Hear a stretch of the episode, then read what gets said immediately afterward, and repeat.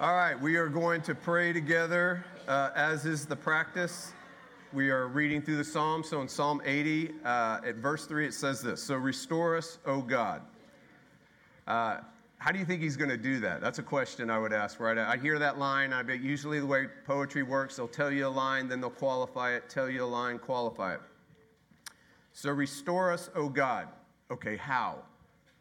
Let your face shine that we may be saved. So when God's face shines, it means his loving kindness shines on you. It means his blessing is upon you. It means his compassion is rich towards you. It means his mercy and his love is finding you, shining on you, enveloping you.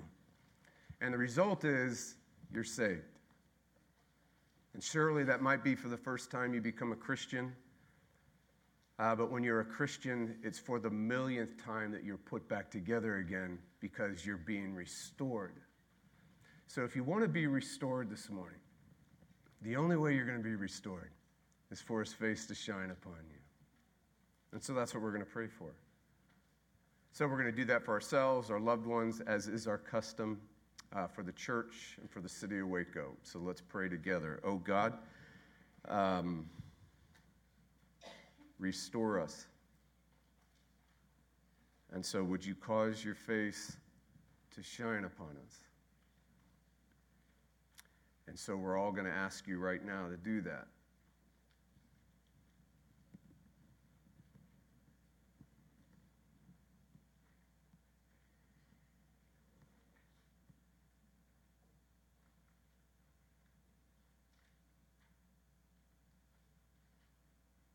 So, Lord, hear our prayers.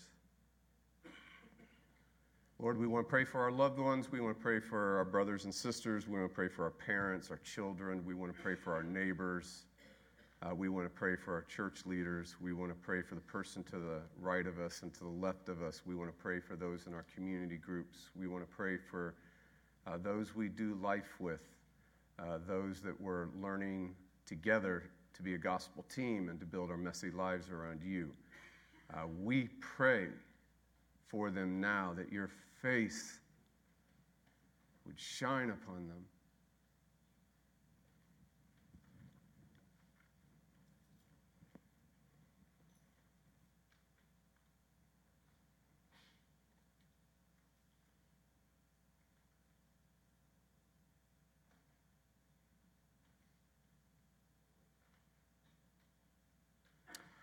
And then, Lord, we pray for this church. We pray for everybody here and everybody that's not able to make it this morning. Uh, we pray for all members, regular attenders, visitors, church leaders, pastors, our families, our friends, uh, the communities that are represented here. I mean, how many communities, how many schools? How many neighborhoods? How many places of work? And oh God, I ask, we ask, that you would shine your face upon us.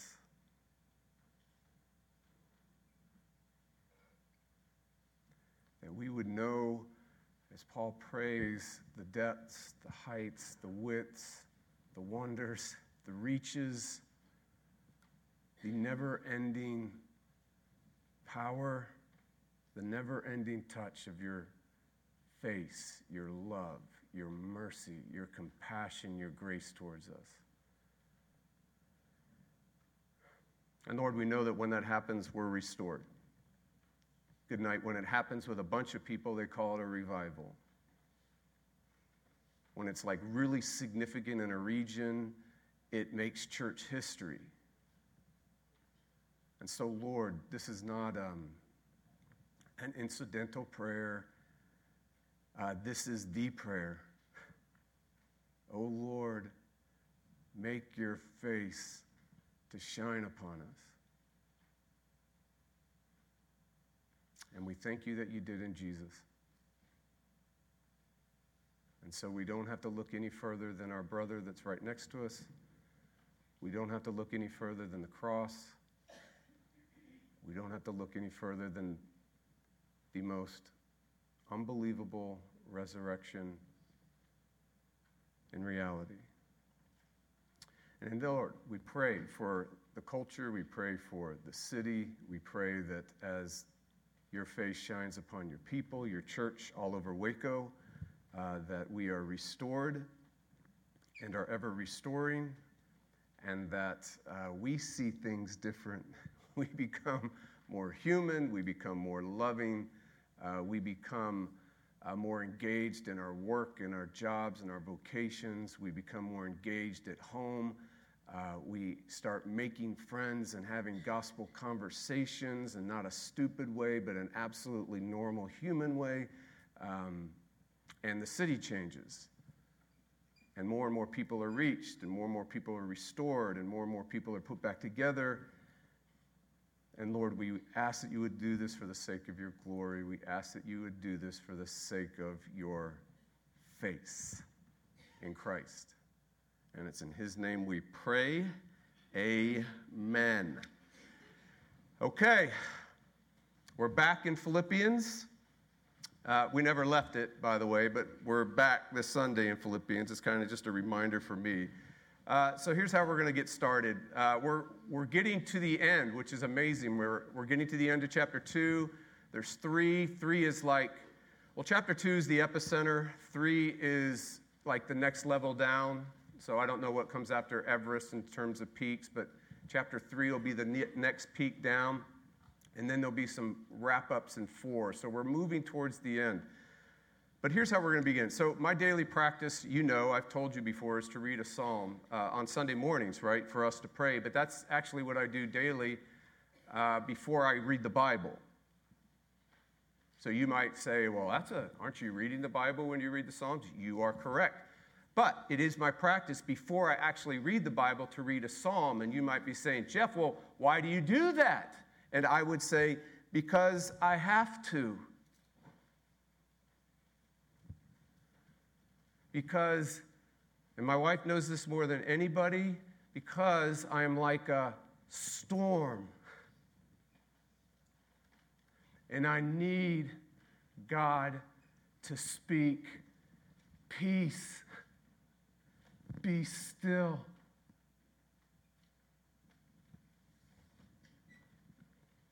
And the wind and the waves ceased, and there was a great calm. I need that every single morning.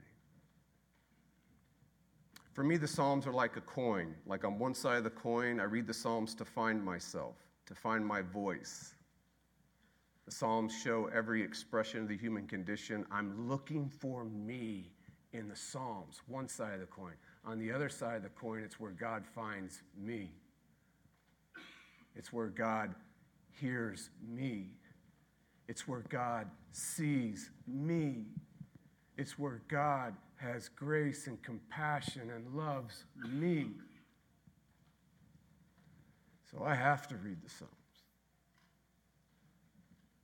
So, Friday morning, I'm reading Psalm 77, and I'm listening. It is my practice for what strikes me. That's how, you know, what's your plan? What's your reading plan, Pastor? It's like really, really simple. I say, Oh God, speak me back to life again, and then I listen for what strikes me. That's how I read. What strikes me? And so I didn't get very far because I got to verse 4 and it says, I am so troubled that I cannot speak. So now Psalm 77 has my attention. And then the next thing that happens is the psalmist just starts pounding God with these desperate questions. He starts saying, Has your acceptance come to an end, God? Has your favor come to an end, God? Has your promises come to an end, God? Has your never ending, it's almost like he's putting words together to kind of, I don't know, say things like, Has your never ending love ended? Have you forgotten to be gracious, God? Have you shut the door on all your compassion? The 77th psalmist wants to know and needs to know Oh God, do you still work?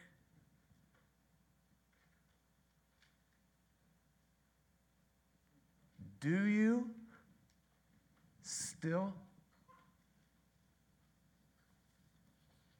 So most people who go to church today will say stuff like this. Most of us, I mean, I mean, the majority of us, 99.9% of us that go to church, across all traditions, we will say God worked in the past, right?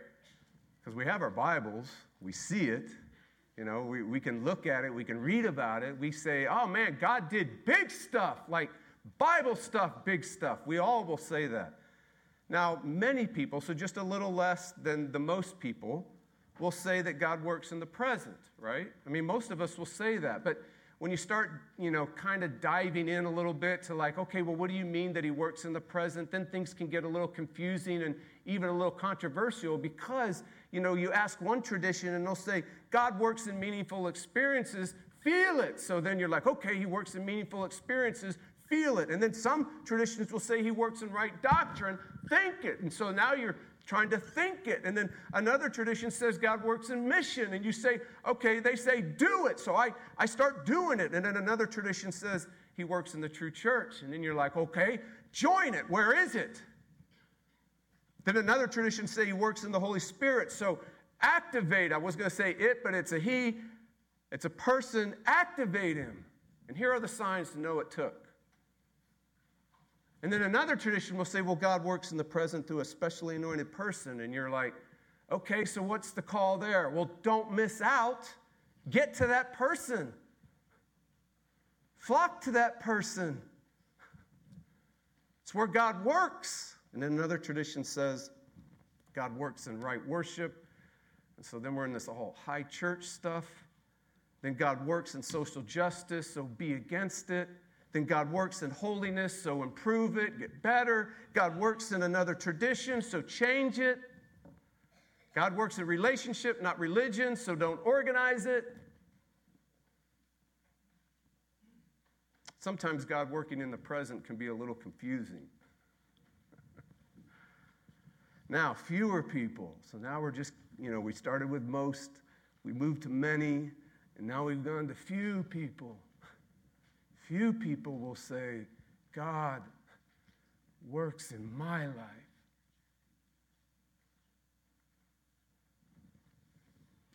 God works in me. Oh God, do you still work? Do you still? Please stand for the hearing of God's word.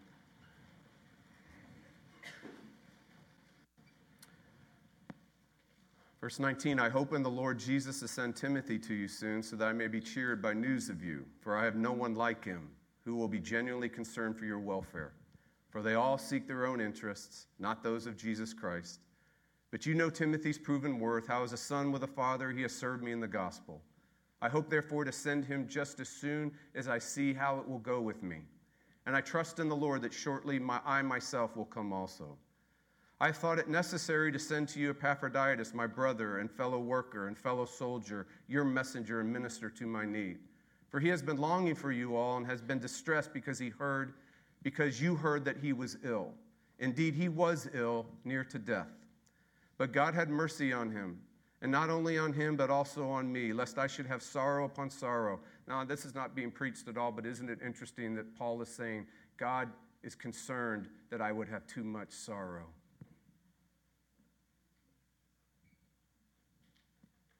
I am the more eager to send him, therefore, that you may rejoice in seeing him again, and that I may be less anxious. Well, that's interesting. So receive him in the Lord with all joy and honor such men, for he nearly died for the work of Christ, risking his life to complete what was lacking in your service to me. So, this is the word of the Lord. Please be seated. So, oh Lord, we ask that you would shine your face upon us on the page. So, oh Lord, grant it. Grant it. Okay, so last week we ended with a big doctrine. Do you remember that in verse 13 in chapter 2? It was this quote, God is the one who works in you both to will and to work for his good pleasure. So you could say it this way Who is God? God is the one who works. God, who are you, God? You want to know who God is? You say, God, who are you? And God says, I'm the one who works. This week, we're asking the one who works, do you still work? Do you still work? Paul's answer in today's text is really, really strange because he doesn't say God works in meaningful experiences. He doesn't say God works in you doing ancient spiritual disciplines. He doesn't say God works by you getting your doctrine right. He doesn't say God works in mission, God works in the true church, God works in the Holy Spirit. You know, what else did I say before? All that stuff. He simply says, Look at Timothy. Look at Epaphroditus.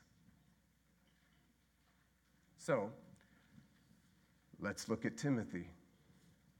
Philippians 2:19 there we go. I hope in the Lord Jesus to send Timothy to you soon.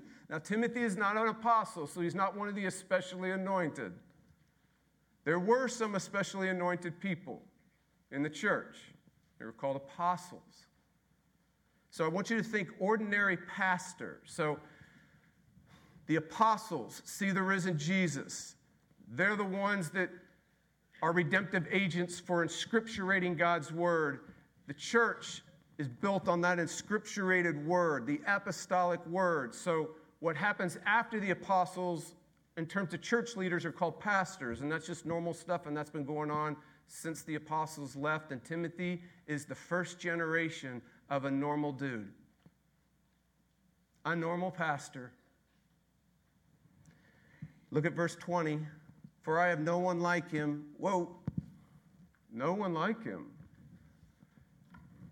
Is he especially anointed? Verse 22 But you know Timothy's proven worth. So you know, he's appealing to the church in Philippi. Oh, you, you know this dude. You know him. And you know his proven worth. Proven worth. What is proven worth? You know his proven worth. What is that? So Luther used to be asked all the time Luther, how do you know that God's at work in you? Luther, how do I know when he's at work in my life? He's he asked that. It's a, it's a great question because it's a question everyone wants to know. You want to know. You want to know, God, do you work? I know you worked in the Bible, and I know you work in these special anointed people. I know you work in pastors. Do you work in me? Do you work in me? And Luther would say, Here's how you know he works in you. And he would give a two part answer. And the second part was this He works in the school of experience. What's the school of experience? The school of experience is you having to live with yourself, proven worth. See, the proven worth is Timothy has been to the school of experience, and things have happened in the school of experience that have shown things about him.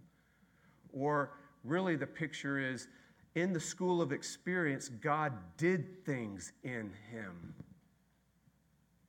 Usually, everybody thinks the school of experience is this massive test. It happens, how are you going to do? And we're all like anxious. Am I going to do it? Am I going to do? When it gets to that point, am I going to pass? It's so interesting that all the ancient Greek gods and all the ancient ideologies of the past always had trials and always had tests, always these competitions to like prove yourself. Will I prove myself? This God did, this God didn't. Will I prove myself? We're all thinking that. But what's interesting in God's school of experience is that He's not trying to have you prove yourself, in the school of experience, He's working in you to do things in you. And so, the school of experience is having to live with yourself, it's having to live with others, it's having to live in a fallen world with devils filled. It's having to suffer without relief, despite your prayers. It's having to live with failure and rejection and stress Does anyone live with stress? Welcome to the school of experience. It's having to live with not getting what you want. It's having to live with children, if you're a parent, that aren't doing well. It's having to fail algebra. Those of you who are visiting, algebra is kind of like a thing we do here. We like algebra. It's like not being loved. It's like losing someone you love. The school of experience is where God is actually at work in your life. Real places, real people, not the faraway lands that you hear about and that people come back and give reports to. It happens there too. Well, what's part one, though, to Luther's two part answer? Luther says, You want to know where God is at work? Here's how He's at work. There are two things that are always going to happen, two things that are always going to be taking place, two things that are always present when God's at work in your life. The first one is the school of experience, or the second one's the school of experience, because the first thing he would say to them is gospel teaching. So, where are you at work, God? How do I know you're at work? What does it feel like when you're at work? How do we know you're present and you've descended and you've shined your face upon us? And he would say, wherever there's gospel teaching. Verse 22 how, as a son with a father, he has served with me in the gospel. See that? That's an incredible image. Sons and fathers.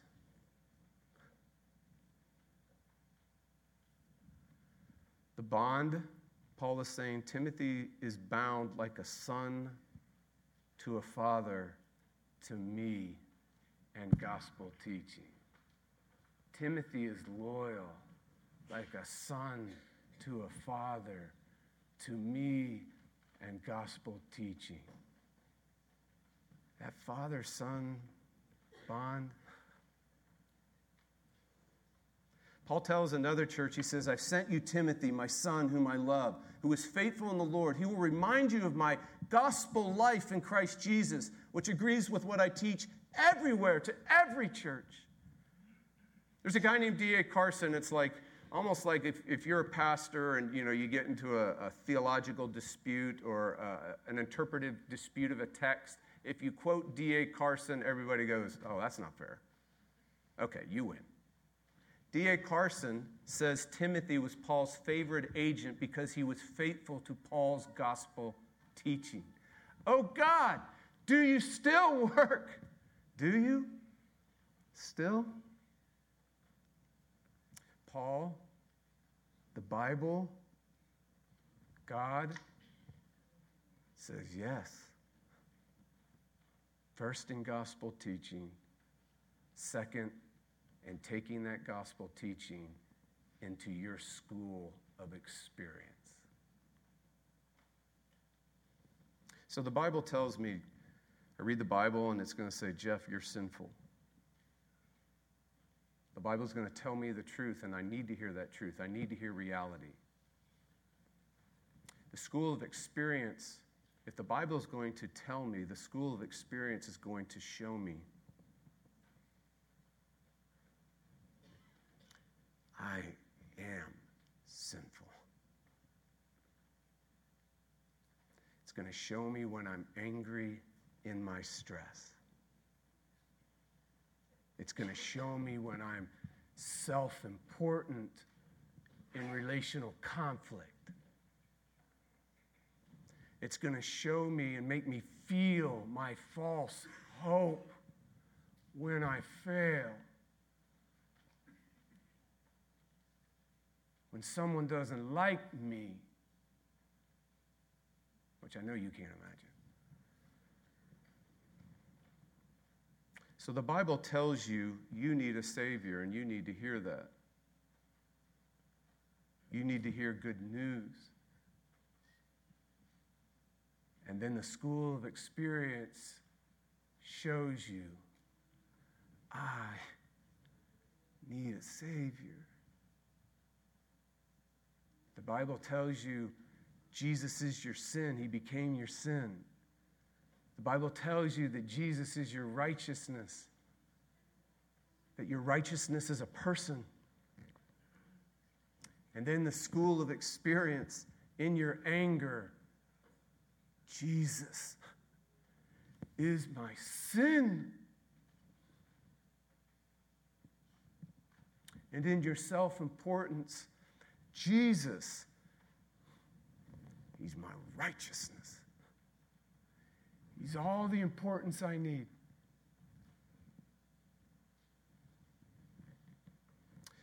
Now, some of you are thinking, oh, well, of course, Jeff, that, of course. Of course, God works in Timothy's life. He's special. Remember, verse 20. For I have no one like him. Let's go to verse 20. For I have no one like him. Get around that one, Pastor. I have no one like him. Right? Okay. Answer here's I got three answers for you. Answer number 1, maybe he is. He is a pastor after all.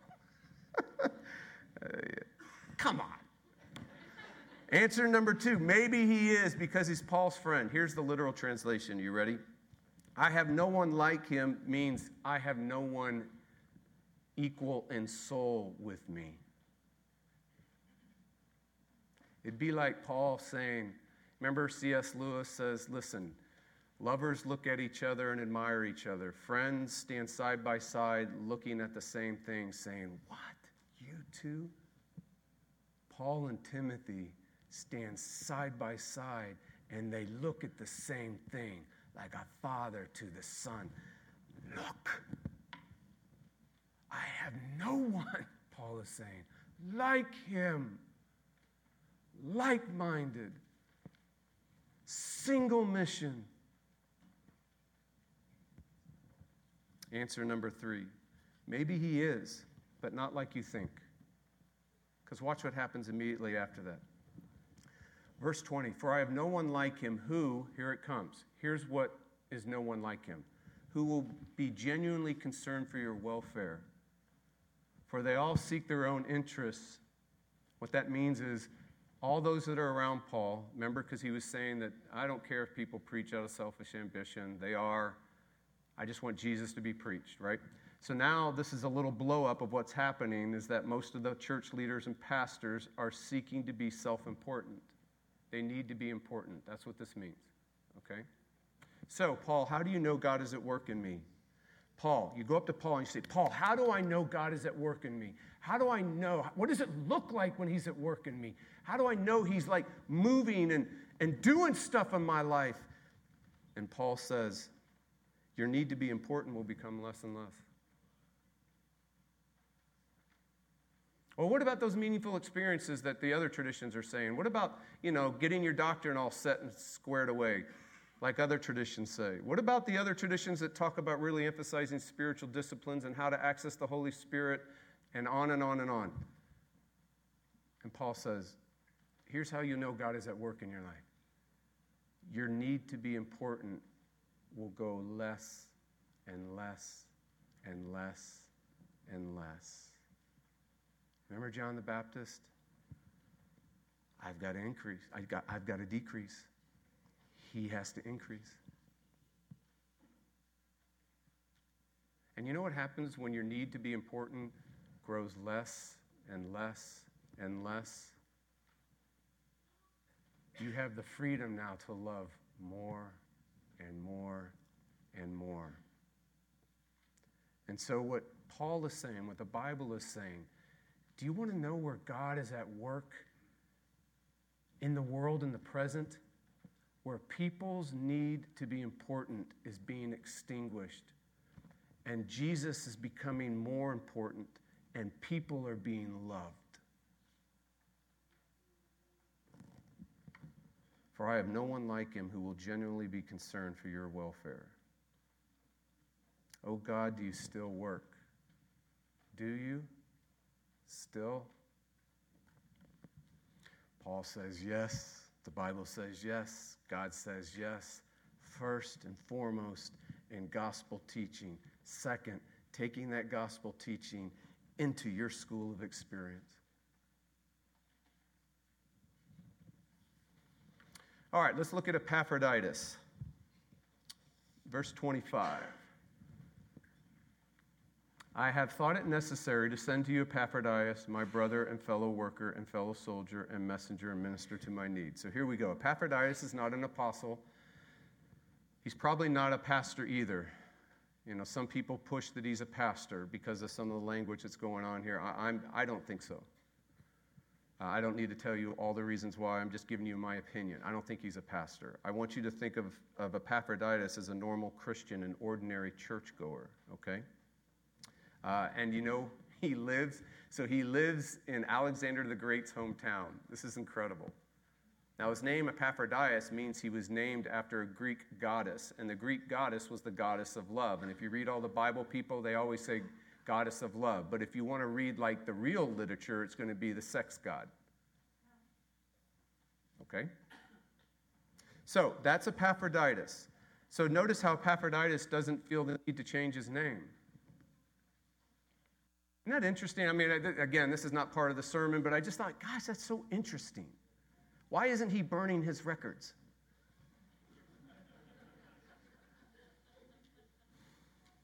I don't get it.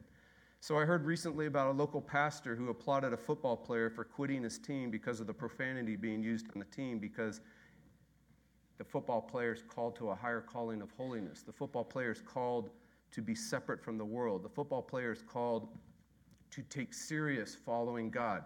You know what Epaphroditus would tell the football player? Stop thinking so highly of yourself. You're not that important. The mission isn't you, the mission is your team. Get out of the way. Be a part of what God's doing. This is why Paul calls him my brother, verse 25. See that? My brother. And that my continues to the other descriptions. My brother, my brother is a deep bond. I have a brother. Who has a brother? All right. You know what I'm talking about. I messed with my brother. I messed with him. I messed with him relentlessly. That's why he's such a great athlete, or was.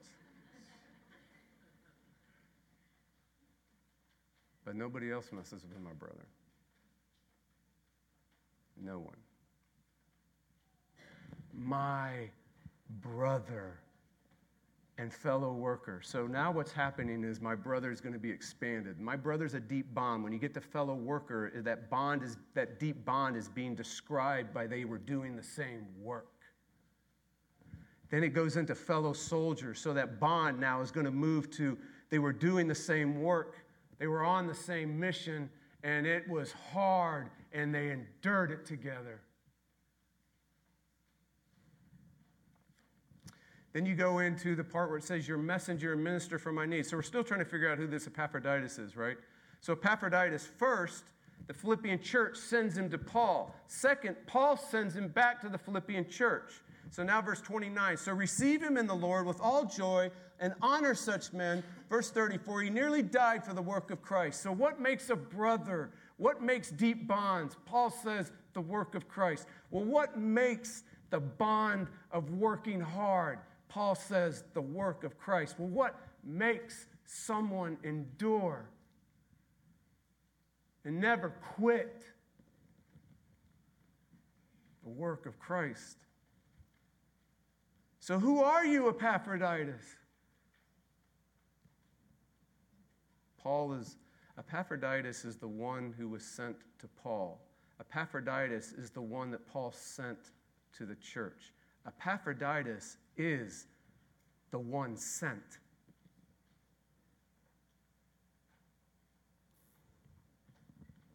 Epaphroditus lives his life doing what football coaches call kissing the dirt.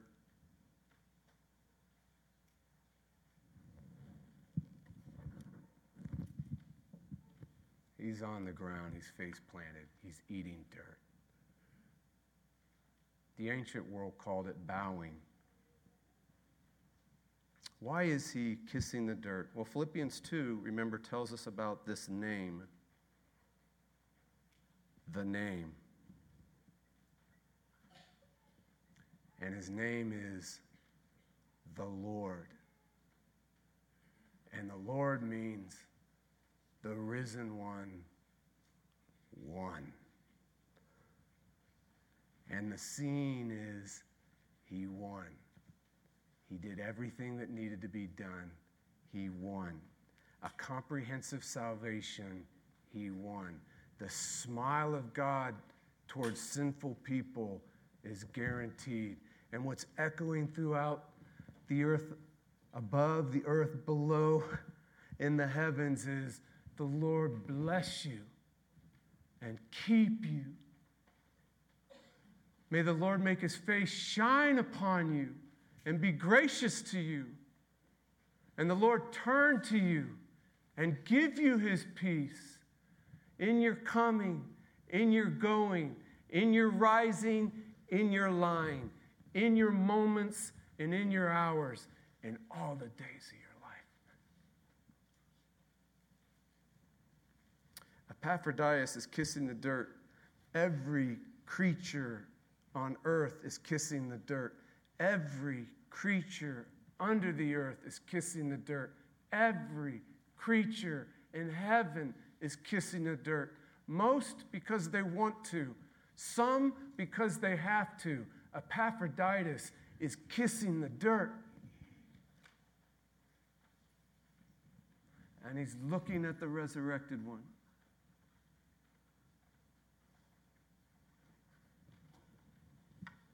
Jesus, please let me run.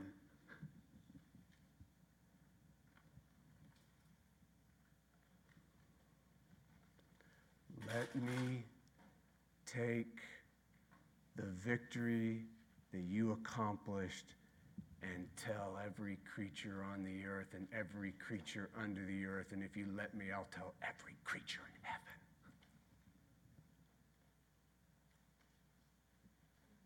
And Jesus says, Run, Epaphroditus. Run.